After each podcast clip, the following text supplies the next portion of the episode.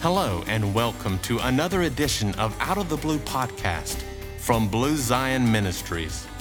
Grafted, gifted, and grounded with whole tree theology right out of the 11th chapter of Romans, connecting the covenant pages of the seamless 66 books of the Bible we hold in our hands. We are dedicated to help, encourage, and inspire you to live the Word of God out loud. And now, here's your Out of the Blue host, Evangelist S.J. Norlock. Shalom, shalom, praise the Lord, everyone. We are back with Out of the Blue. And such an exciting time to be with y'all in these recordings. And I pray again that it's a blessing to you. We are excited about it. Appreciate all those that have listened to the launch. And I pray that it was a blessing to you in some way. A lot of history there. Just being very candid and a little bit of my testimony, as it were, kind of what brought us to this moment of wanting to share with you the Seamless 66, the whole tree theology. We're very excited about the little tidbits coming. I'm thrilled always to share what inspires me. Call it an inspiration station that you can turn to from time to time just to embellish your faith, bless your church, watch your shepherds prosper. Excited to be on the road. Many good things are happening, traveling, like we say, trucking for truth. So, but right into the nugget today, with Out of the Blue, I just want to touch base with Brother Luke, the book of Luke in the scripture, out of all the four gospels. Just really appreciate how Luke begins to spill things out from a very, could I say, physician's point of view. You could call him the stethoscope saint or the apothecary apostle, but in a very unique way brings us things from the word of the Lord that are so truly inspiring, tying into all of the other books as well, or the other apostles as well. But book of Luke, chapter number 7 and chapter number 8 is a lot of great information there that unfolds in a very Hebraic way. Again, when the scripture says, as it is written, when Jesus, the Master, says, as it is written, the things that he's referring to, even in the epistles, as it is written, our Old Testament scriptures, Torah scriptures, and then the Psalms, the readings, the different things that were their Bible or exclusively in the past. So, of course, all of ours conglomerately together today. But Luke chapter 7 and verse number 37 speaks of a particular lady that comes in to one of the Pharisees' home. The Bible says, "Behold, a woman in the city, which was a sinner, when she knew that Jesus sat at meat in the Pharisee's house, brought an alabaster box of ointment." We've sung about it. We've preached about it. A lot of great things concerning this story. We've even held in our hands from an archaeological dig some of the very alabaster that may have been from the time of Jesus or even the time of Solomon. Just such a uniqueness in that product of that day. Of course, she stood at the feet of Jesus weeping. This whole household dynamics begin to change as she interrupted the meal. She interrupted, could I say, this flow. There is this normality that's taking place, at least from our perspective.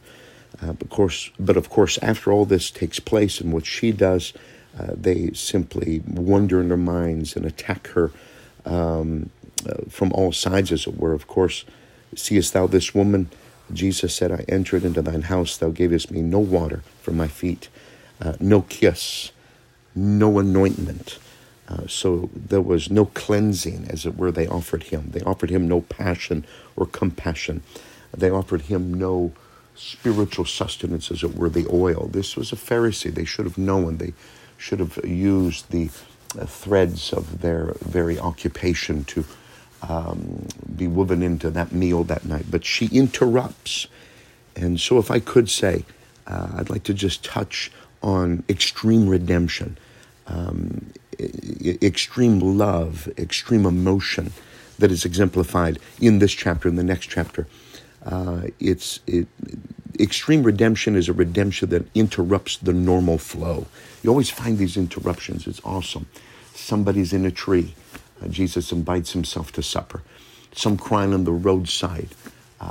Jesus, the Son of David, have mercy on us. Whether it be vocally or visually, these interruptions always get God's attention. God loves to be interrupted by someone with a whole lot of fat faith, as it were. Somebody that's overflowing, amen, with I believe regardless. So this is that interruption. The alabaster box breaks, the perfume fills the room. All those around are changed. They'll never get this out of their mind. It's a vivid visual DNA impressor that changes their world. Of course, it changed Jesus' world, and for the most part, amen, thy faith has saved thee, go in peace, that he would say to her. And so it definitely changed her. So this application for today is, I believe God's looking for extreme redemption, redemption that changes us, and in external, extreme love and emotion. How about interrupting the flow by letting your faith fly in the face of fear, letting your faith fly in the face of so-called facts, letting the faith fly in the face of so-called fatalism, and believing God for the miraculous. He's our God on an everyday basis. Why not claim that and interrupt? We look at even Luke chapter number 8. This great apothecary apostle begins to write concerning the Gadarene, the demonic man that was filled with devils. You could find Jesus says, let us go over unto the other side of the lake in verse 22 of chapter 8. And of course, the ship got out on the water, and they find that there's the master of the wind that calms the sea. And of course, he says, where is your faith? It makes me to wonder. They knew what the sea was, the abyss, I guess the low frequencies that would come from the midst of that water that would affect their faith because of the stories, the mysticism. It was the depths of Apollo or Leviathan or confusion. And so they had a hard time being caught into a storm. It's almost as if there was some kind of sea monster taking hold of the situation. Even in the realms of the god with a small g called Baal, he was the god of lightning, thunderstorm. So the attack was real. The devil always tries to abort the mission of Jesus, abort the mission of his people. But they make it to the other side. And Jesus, in a radical way, interrupts, if I could call it normal, the life of the demonic, changes him forever. And then later, of course, now clothed in his right mind, Jesus makes these statements to him, return to thine house and show how great things God hath done unto thee. Here was a man that was a maniac in a moment, and in a moment he makes him a missionary. That's powerful. It's all because, amen, somebody allows their faith to radically change their situation, allows the divine intervention to take a hold of the circumstance. Amen. And extreme redemption takes place. So just astounding. It's just wonderful. And I know I'm racing the clock because we're trying to get it around 10 minutes per Out of the Blue episode here. But you can look at Genesis 1:1. It says, Bereshit bara Elohim et hashamayim ve et haaretz. In the beginning, God created the heaven and the earth. That is the English, of which we just spoke a little bit of Hebrew in the preface of that. But in the middle of that, Bereshit bara Elohim, and then there's an Aleph and a Tau, which is the first and last letter of the Hebrew alphabet. Then it goes into Hashamayim and Haaretz. And so in the beginning, God created Et, the heaven and the earth. That Et there is basically untranslatable from the Hebrew to the English, because it's not a real word. But if you look at, could I say, the paleo or the picto pictures of the past, archaeological realms would back this up, that the Aleph would be the first letter of the Hebrew alphabet, which would be the strong leader. The Tau or the Tav is the last letter, which is the shape of a cross. So you could say in an envelope, in the middle of the first creation verse of the Bible, it's the Aleph and the Tau. It's the beginning and the ending. It's the first and the last. The strong leader comes to the cross. Amen. All of God that could die, died on Calvary.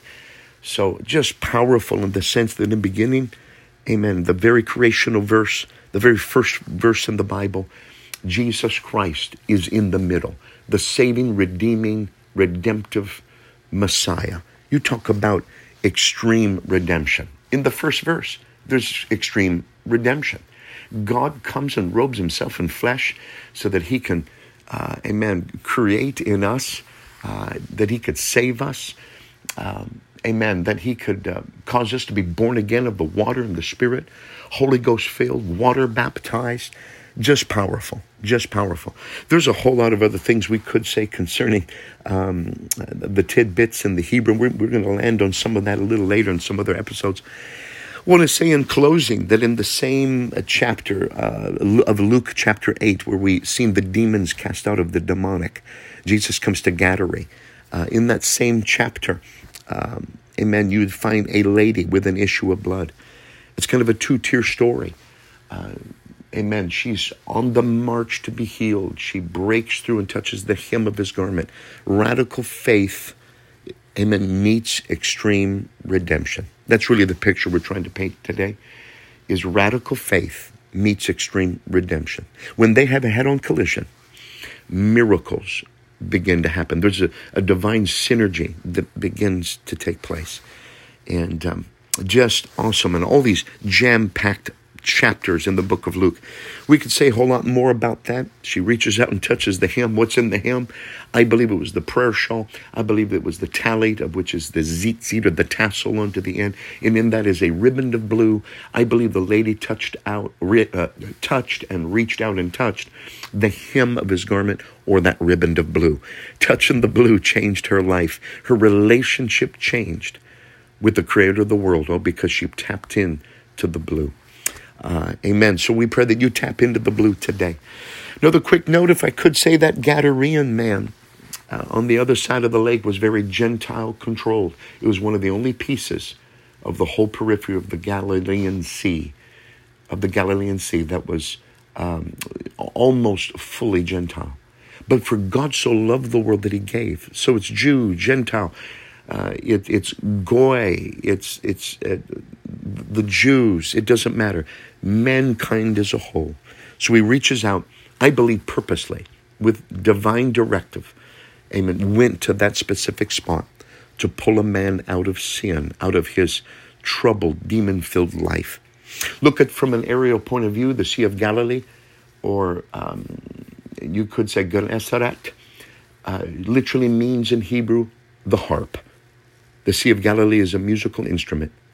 And God could not let that sea, though dominantly was those that understood the Torah, synagogues all the way around the sea, almost all the way around the sea. But he couldn't leave one note out of the musical composition. It had to be Jew and Gentile that would make the full fruition of a song come to pass. He loves the whole world. Well, that's really all I have time for. I went overtime for this little nugget today. I pray that Out of the Blue would be a blessing to you. God bless you. We look forward to another week. Amen. And may he just bless you and your family and the churches. We're living in the week of Hanukkah right now. We're celebrating in the sense of lighting up the night, cleansing the temple, thanking God, for this great, bright season of joy. And so God bless you in it all. Amen. I'm so thankful he came, amen, to touch us and light our world. All right. Meet us at BlueZionMinistries.com on the web.